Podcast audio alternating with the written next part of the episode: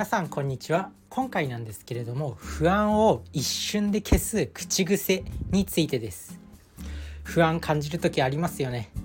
全然感じないって人も中にはいるのかもしれないけど結構自分は不安を感じやすい性格です。今日の仕事で失敗したらどうしようとか、まあ、仕事に行く朝とか結構憂鬱になりますよねやっぱ。あとはテスト学生だったらテストの前とか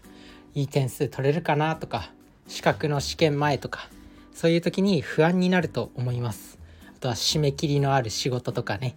間に合うかなみたいな。まあそんな感じで、まあ、不安を一瞬で消す一瞬で消す消すってなんだよ。消すって。一瞬で消す口癖ですね。まあ結論言ってしまうとなんとかなるさっていう口癖です。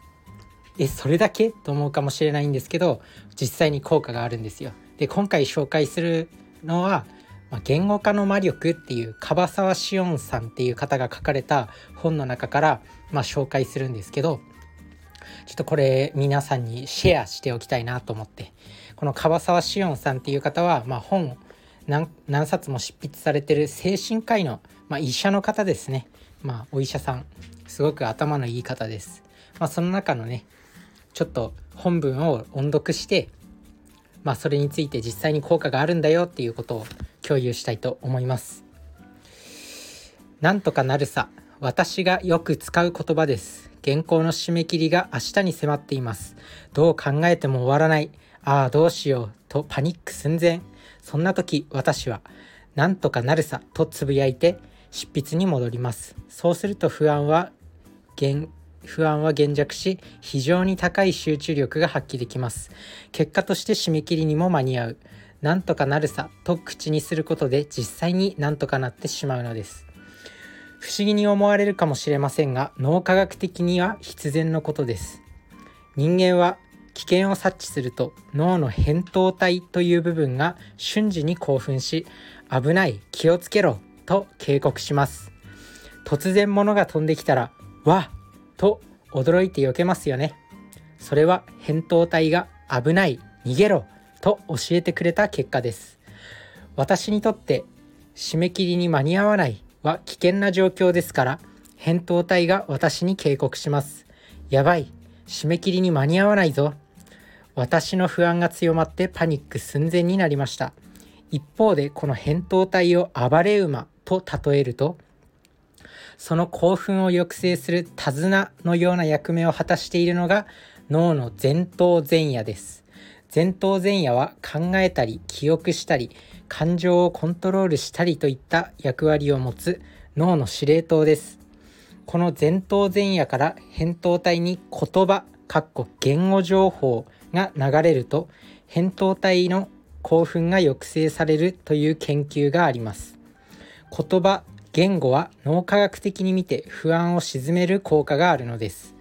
なんとかなるさとつぶやけば、その言語情報によって扁桃体の興奮は鎮静化され、不安は減弱します。何度もつぶやけば、プラシーボ効果も加わり、さらに落ち着いた気持ちになるというわけです。なので、まあこんな感じで紹介したんですけど、脳科学的にも証明されてるんですよね。なんとかなるさっていう口癖。だから不安に感じた時はやっぱ言葉言葉って人間の人体に影響するんですよやっぱり。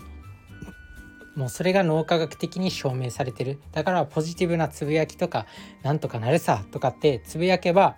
実際にこう不安が抑えられるっていう研究がもうなされている。だから不安に感じた時にああどうしようとかうわ俺できそうにないわとかってうわもう無理だわっていうつぶやき結構会社とか同僚とかよく言ってる人いると思うんですけどもうそれに惑わされちゃダメだからなんとかなるさっていう感じでちょっと楽観的にね思っておくと不安が静まるんですよ実際に。で不安が静まるとやっぱりこうねパニック寸前の脳が冷静冷静さを取り戻して冷静な思考ができるようになってくんですなってくるんですよね。やっぱ頭の中がこう真っ白になってると普段できることもできなくなっちゃうんですよ。だけどそういう脳が鎮静化されて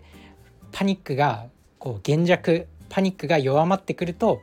冷静な思考を取り戻していつもの調子が出せるっていうわけですね。だからなんとかなるさって不安を感じた時にはなんとかなるさっていうふうにつぶやいてみてください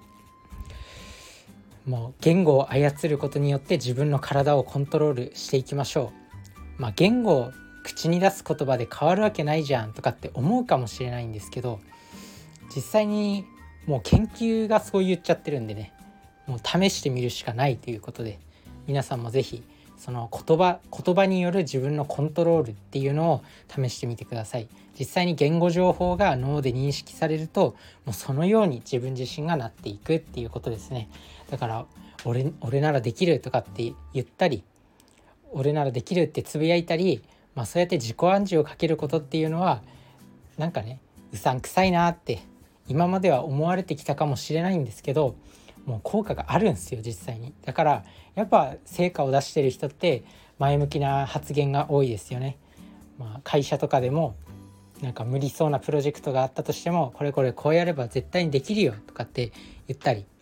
成果を出してる上司とかの口癖とかも気にしてみるといいと思います。きっとすごくポジティブな意見ばかりポジティブな言葉が言葉をたくさん発してるんだと思います。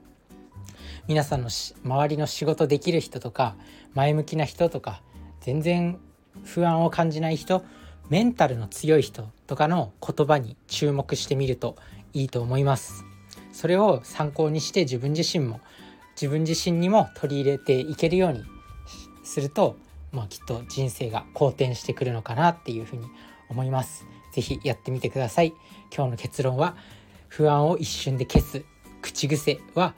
なんとかなるさです。試していきましょう。それじゃあね。バイバーイ。